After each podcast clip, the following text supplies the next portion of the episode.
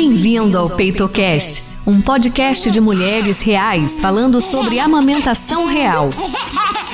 Toda semana, um novo tema e entrevistas com mães e pessoas que entendem muito bem dos assuntos que queremos abordar. Vamos bater um papo descontraído e com muita ocitocina. Olá, eu sou Virginia Ferreira e estou aqui para o 29 episódio do PeitoCast. A nossa conversa de hoje é com a professora de artes Raquel Araújo, mamãe dos gêmeos Nicolas e Pietro, de 3 anos. Ela é de Belo Horizonte e acredite, a Raquel já foi proibida, isso mesmo, proibida de aumentar em público em um shopping da capital mineira. Acompanhe com a gente como foi essa história e os desafios da Raquel na amamentação.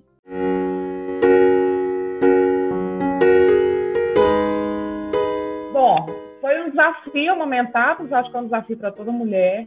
Eu senti muita dor no início, a pega estava errada, ficou muito machucado, mas eu insisti, eu queria muito amamentar. Acontece que os gêmeos nasceram prematuros, né? E aí eu tive alguns problemas no início, mas mesmo assim não me impediu, mesmo consultora de amamentação maravilhosa, e amamentei os dois até quase dois anos de idade.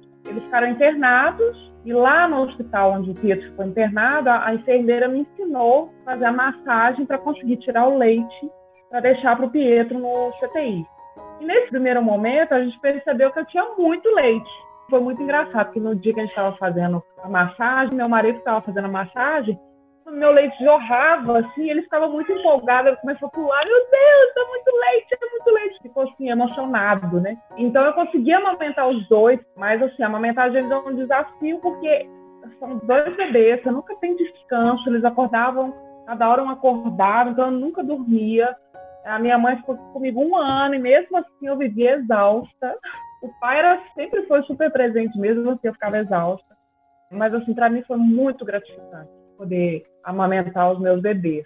Principalmente, até que na questão deles serem prematuros, eu via o meu, meu leite como um remédio mesmo, sabe? É um alimento, um medicamento, eu tinha muita fé nisso. Assim. Vou dar conta, porque eles têm que ser fortes e eu vou conseguir. Então, eu fui muito, assim, persistente nesse, nesse sentido da amamentação, né? E o interessante foi que o episódio que aconteceu, eu ainda estava numa fase assim de será que eu devo amamentar? Será que eles não estão muito grandes? Como que a sociedade vai imaginar uma mulher com os dois seios para fora, num lugar público, para amamentar? Só que no início, o Pietro ele teve uma, uma crise de hipoglicemia justamente por esse meu medo, essa vergonha, essa timidez. E mesmo muitas mães falando, imagina, você tem que fazer, o seu filho está com fome, que importa é ele. Eu tinha essa timidez por causa dessa timidez, eu falei, ah, quando eu chegar em casa eu dou o peito. Foi demorando tanto a consulta que a gente estava, ele entrou numa crise de hipoglicemia. Então, depois disso, desse pavor que eu passei, eu falei, nunca mais eu vou esconder meu peito. Na hora que a Sumi quiser mamar, eu vou tirar onde que for. Não tô nem aí. Então, eu mesmo com vergonha tirar o peito, dar uma mamar e os dois queriam ao mesmo tempo, né? Então, tirava os dois peitos para fora dava uma mamar na rua mesmo na praça, várias vezes que filmar mal para fora e era muito E você engraçado. passou a não se importar? Eu ficava tímida, mas eu sempre falava assim, eu não vou deixar de dar o alimento do meu filho que ele quer por causa de uma sociedade machista, de uma sociedade que acha que o peito da mulher é só do lado sexual, né? Porque Sim. não é, ali ele, ele era o principal alimento dos meus dois filhos. Então eu, eu ficava o tempo todo me martelando, não, você vai sim, o peito é deles. E eu até brinquei que eu fiz uma tatuagem de cada lado, né? Que eles tinham a preferência de peito. E aí eu tenho uma tatuagem lá do, do peito esquerdo do Pietro, que ele gostava mais, e uma tatuagem do peito direito. E até hoje, eles têm quase quatro anos, e eles falam, mamãe, esse é o meu peito e esse é o do, do Nicolas. Né? Ai, né? gente, é, que bonitinho. É já falam, esse é o meu, né? Esse é o meu. Então, eu me coloquei assim, o meu seio era deles, era para eles mamar, era para eles aconchegarem, e assim, ai, caiu, chorou. Eu era a mãe que põe no peito para chorar, tomou vacina, põe no peito para chorar. O tempo todo. Eu nunca falei assim, vou dar mamar de três em três horas. Nunca foi assim. Foi sempre assim, ah, ah ele quer mamar, pá, ia mamar. Então eu tava o dia inteiro dando mamar, né? E aí teve essa questão, né, do peito deles, e eu sair, colocar o peito para fora mesmo, colocar o peito para jogo, e foi super legal. Só que essa questão de achar que alguém fosse me criticar, fosse me, me proibir de amamentar, sempre foi para mim um pouco de mito, assim. Eu sempre falei assim, ah, isso não vai acontecer, né? isso é mentira. Até o dia que aconteceu comigo, né? A gente foi no shopping, foi no Boulevard, né? E quando a gente chegou lá, eu optei por ir para aquela salinha da troca de fraldas e tudo, e tem uma salinha de amamentação, e eu sempre optei por ir lá. Não que eu queria me esconder, mas porque para mim era mais confortável. Por ser dois, eu sentava no sofá, punha um de cada lado, eles mamavam e eu ia embora. Inclusive, eu senti um orgulho disso, assim, sabe? De sentar e dar uma mamar. Eu adorava que alguém passasse, todo mundo achava lindo. Só que nesse dia combinou de não, não ter vaga no lugar cheguei para a moça e falei assim, moça, tem como eu entrar para dar mamar? Ela falou assim, ah, não, já tem uma mãe aqui dentro. Já tinha uma mãe no andar de cima também. E o menino berrando, né? Porque eles não, não querem saber, eles queriam o peito dele na hora. Os dois gritando, meu marido tentando acalmar um e eu carregando o outro. E aí eu fui ali na central de atendimento e lá tinha um monte de sofá, de cadeira, tem um monte de lugar para você sentar, um sofá enorme, cadeiras, e estava super vazio, ar-condicionado. Ah, eu acho que eu vou ali na central de atendimento, vou dar uma para eles lá mesmo. Eles não vão implicar com isso, né? Aí a mulher falou assim, ah, não sei. Aí eu falei, ah, lógico que não vai implicar com isso, né? Imagina, uma mãe querendo me dar mamar, e fui. Aí quando eu cheguei na central de atendimento, eu falei, moço, olha, é, ah, não, na verdade eu tinha ido antes até esse rapaz, perguntado se havia algum local que eu pudesse amamentar. E ele me direcionou para esse local. Aí eu voltei nele e falei, olha, aquele local que você me direcionou não tem, não tem lugar, tem uma mãe lá amamentando e os meninos berrando, né? Você nem precisava explicar muito, os meninos estavam lá gritando. Eu posso dar mamar aqui mesmo? Aí ele falou assim, as pessoas podem não gostar. Aí eu olhei assim, e eu falei assim, meu Deus, aquele lugar enorme, cheio de cadeira, cheio de sofá, de tudo que você imaginar, inclusive até brinquedo, cadeirinha infantil. Então eu olhei e falei assim, gente, eu não posso, porque as pessoas podem se ofender. Mas eu fiquei tão assim desnorteada que eu saí de lá e fui até a mulher do lugar da amamentação e falei assim, olha, realmente, você tinha razão, ele não deixou, porque, ao que tudo indica, o meu peito vai ofender as, as outras pessoas. A minha surpresa foi que ela concordou, falou assim, mas ele tá certo mesmo. O lugar certo para você aumentar é aqui dentro. Aí eu falei, não, o lugar certo não é aqui dentro. Primeiro, porque não tem lugar para sentar, não tem esse lugar. E segundo, que se fizeram esse local foi para esconder a gente, porque a gente não pode mostrar o peito. Aí ela ficou meio revoltada, eu também fui muito, e os meninos berrando, então aquilo me deixou muito desnorteada, e eu fui embora fui para um outro lugar, a gente foi até a gente subir as escadas e fomos para outro canto, e os meninos gritando até eu chegar em casa, dar o peito para os meninos. E assim, muito chateada, eu fiz uma postagem num grupo de mães de Belo Horizonte, uhum. um maravilhoso de mães que tem no Facebook, e lá eu fiz o, o desabafo, né? Falei, gente, eu estou me sentindo muito burra, porque aconteceu isso comigo no shopping, eu não fiz nada eu tive que ir embora do shopping para amamentar os meus filhos em casa, porque eles não me deixaram sentar lá. Aí, quando eu escrevi isso, várias mães vieram falar: Mas isso é um absurdo o que aconteceu com vocês. Não pode acontecer. Isso é um, crime. Isso tem uma lei. As pessoas elas se enganavam. Elas achavam que tinha uma lei que proibia a mulher de amamentar em locais públicos. Na verdade, a lei era que proibia a proibição de amamentar em locais públicos. Eu não conhecia essa lei. Foi aquela revolta generalizada, e um monte de mães falando, você tinha que ter sentado, não tinha que ter perguntado, mas esse é o meu jeito. Eu sempre fui assim, eu sempre fui, por favor, eu posso fazer isso, eu vou atrapalhar. Eu nunca cheguei chegando nos lugares, sabe? Uma característica minha. O que aconteceu? Isso foi no sábado, né?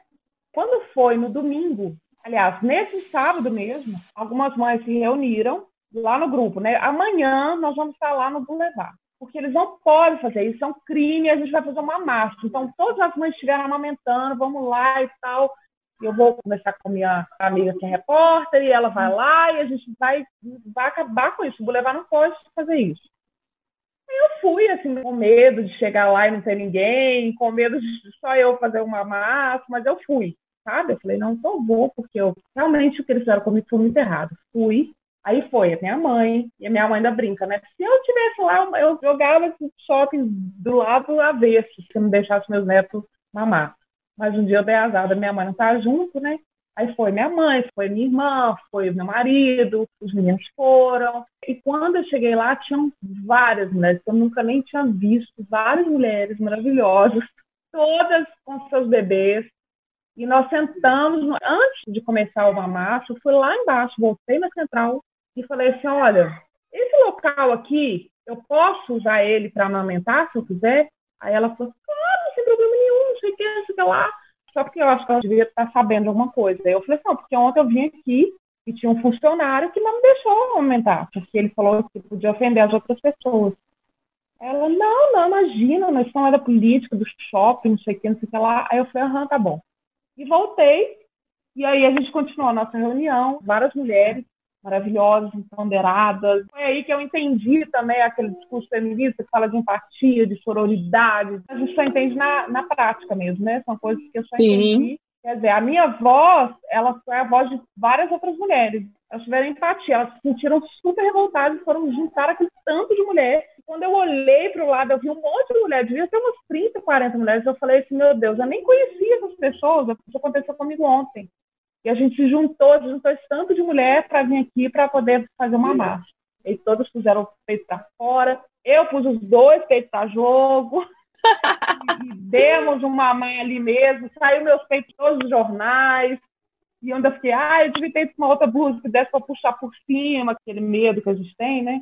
Foi lindo, assim, foi muito bacana. Muito tempo depois, o shopping me procurou, porque eu fiz uma postagem nas redes sociais deles, um mês ou dois meses depois que eles me procuraram, eles pesquisaram meu nome lá na central de atendimento, porque eu tinha pegado um carrinho lá e me ligaram para pedir desculpas é, dizer que não era política do shopping, que eles iam conversar com todos os funcionários. Ai, falaram um monte de coisa, até um presente eles quiseram me dar. Ai, você pode vir aqui, tem um presente para a gente dar para você, para as crianças, não sei o que. Eu falei, olha, eu agradeço, mas eu não quero pisar nunca mais, porque foi realmente algo muito traumático. Nossa, foi horrível porque eu comecei a questionar várias coisas. Eu comecei a falar assim, ah, realmente, eles são muito grandes para amamentar. Realmente, a culpa é minha. Realmente, eu não devia estar mostrando o meu peito, sabe? Eu comecei a questionar isso dentro de mim. Olha que absurdo, né? Então, eu comecei a questionar tudo isso.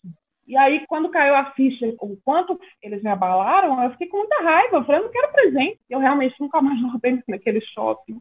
E passado um tempo, eles fizeram a mesma coisa com uma outra mulher. O advogado dela me procurou por um segurança também, que a impediu de amamentar numa escada. E ela entrou no processo contra o shopping. Eu acho que não aconteceu nada também, não deu nada.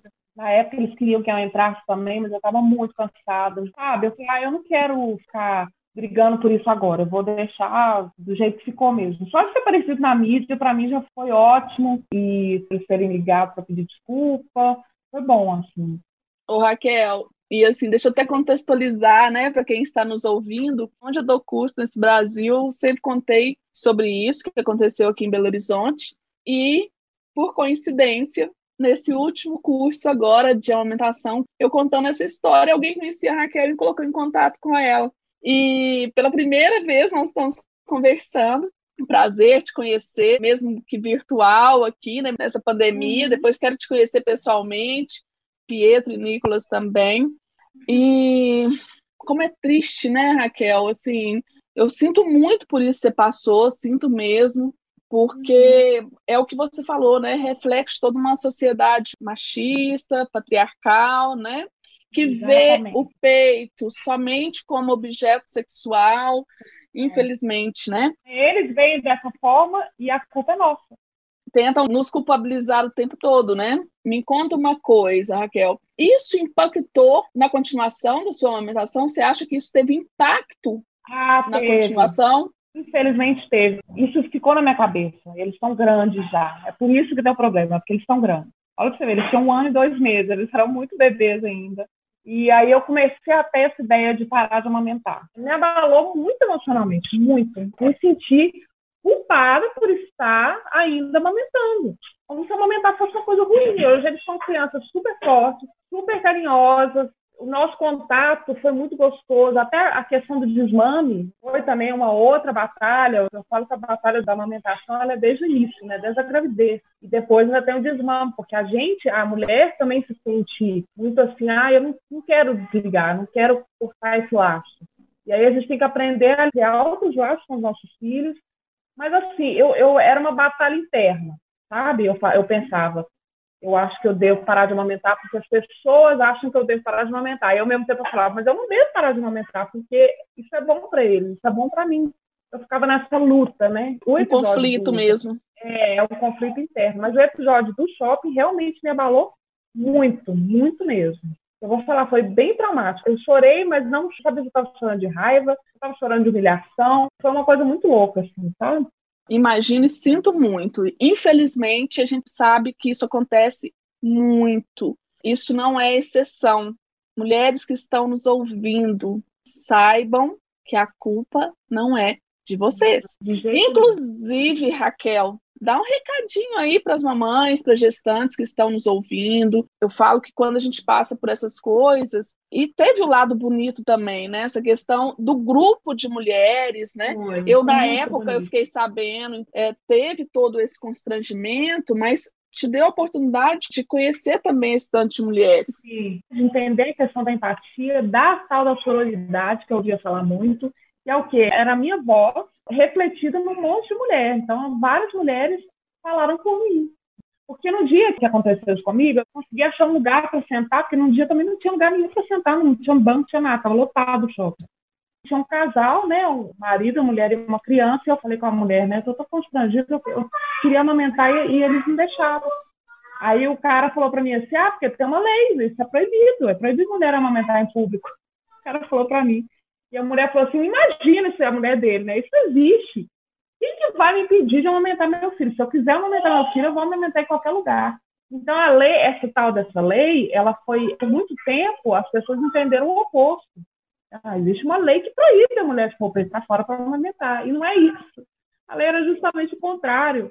Existe uma lei que proíbe de constranger a mulher. Não é nem proibir, é de constranger. Qualquer tipo de constrangimento que você causar a uma mulher estejam aumentando a sua criança, é crime. Não sei se é em Minas Gerais, todo, se é Belo Em Belo Horizonte e Minas, é. Em Belo Horizonte Sim, e Minas. É, proibido. Lá atrás, você falou uma coisa tão interessante. A livre demanda, gente, a livre demanda, ela contempla não só as necessidades nutricionais, ou seja, não só a ah, fome, é. Mas também as necessidades emocionais, então, quando ela falou, né, que acontecia alguma coisa, ela queria confortar, punha no peito. Até hoje eles se consolam assim, num abraço. Então, até hoje eles ainda falam, ah, esse peito é meu. Aqui a tatuagem é um passarinho que é o Ah, que lindo. Meu primo falou assim, ah, por que você escolheu esse lado e esse, o Nicolas aqui e o outro ali? Vou te deixar confuso. Eu falei, não, esse peito é o que o Pedro gostava e esse peito é o que o Nicolas gostava. Eles são gêmeos. Que referência linda. Entraram, é, eles sempre entraram no consenso. Então, esse é meu, o seu é o, o Capitão América, o meu é o Homem-Aranha. O seu é o verde, o meu é o azul. E esse é o meu peito, esse é o seu. Assim. que legal! E era tão legal assim, a questão da amamentação. Eu doei leite também, né? Porque eu tinha tanto leite, era tanto leite, gente, leite raiva. Escuta isso, gente. Aumenta o som, gente. Porque as coisas que eu mais ouço é assim. Mas... A mulher ouvir, não vou dar conta, não vou ter leite. Não, você tem leite, gente. Você tem. Você não tem uma pessoa para te falar isso. E eu tive uma pessoa para falar, não, você tem leite, você consegue. E a gente escuta muito nos grupos de, de amamentação que eu entrei antes de nascer as crianças, eu escutava muito assim, ah, se for cesárea, o leite não desce. Ai, se for prematuro, o leite não vai ter. Ai, se for gêmeos, é mais difícil. Aí eu falo, meu Deus, como é que eu vou fazer? Porque a mulher não pode ficar estressada, porque senão o leite seca. Gente, olha, eu tive parto cesárea, eles nasceram prematuros. Eu fiquei super estressada no início, porque eles eram muito pequenininhos, eu não dormia, não conseguia fazer nada.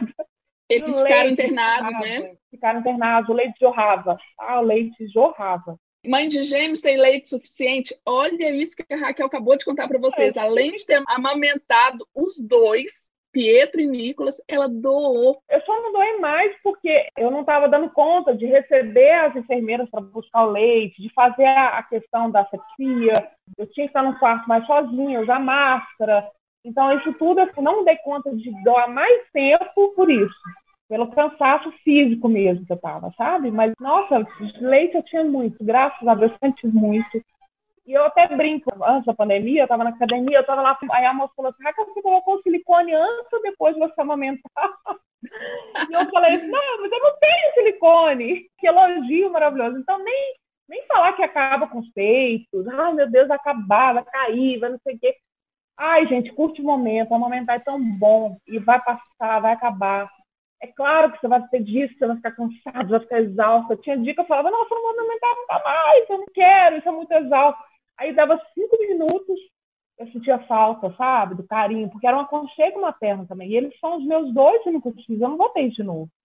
Então, assim, eu me entreguei realmente à amamentação e sou muito grata por isso, por tudo ter dado certo, por ter encontrado uma pessoa também, por ter buscado a consultoria de amamentação, que a gente precisa mesmo. Ô, gente, deixa eu contar. Não sou eu, porque eu gosto de falar isso aqui, Raquel, porque eu sou muito justa. Então, assim, eu sou consultora em aleitamento, né? Mas eu não fui a consultora dela. Eu não te conheci ainda, é? Eu tinha uma consultora muito maravilhosa. Ela veio na minha casa, ela falou que eu dava conta, que eu tinha leite, meu leite era forte. Contrário, ó, você vai ouvir muito que o leite em pó é isso, aquilo, até deixar o menino mais inteligente que o outro leite deixava. Eu sei isso. Inclusive, eles tiveram que ficar um tempo com o neurologista por causa da internação.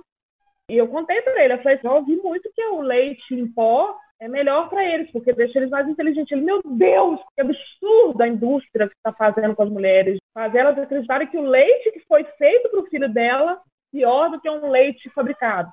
Mas eu nunca acreditei. E hoje eles são crianças super felizes, super alegres, super tranquilos. Eles são muito fofos.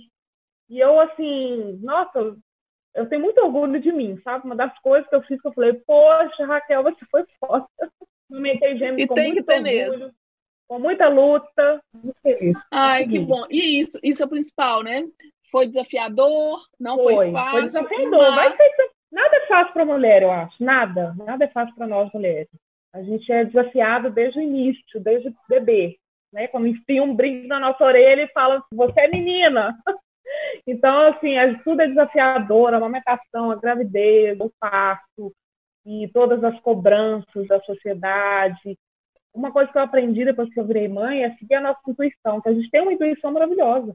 A gente sente tudo e a gente sabe de verdade o que a gente quer e o que é melhor para os nossos filhos. Então, eu aprendi isso muito.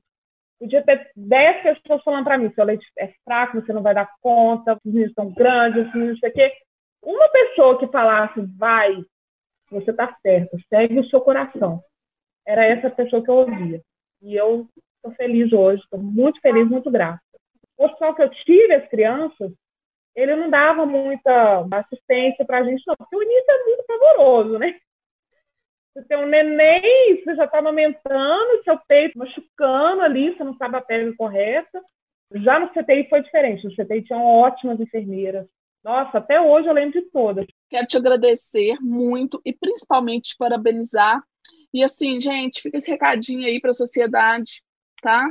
Respeitem, respeitem o desejo das mulheres, respeitem, né, as escolhas das mulheres. Eu falo, Raquel, eu falo com todas as mães que eu acompanho, né? Se você não se sente à vontade de amamentar, tudo bem. Agora, se você não se importa tá tudo bem também amamentar em qualquer lugar. Eu acho que você não pode se desrespeitar. Até o que aconteceu, né, com o Pietro, que te levou a isso, né? Você até foi além aí da sua vergonha, que isso aí é coisa de mãe mesmo, isso é coisa de mãe, É, como se é. diz, abrir mão da vergonha e arregaçar as mangas.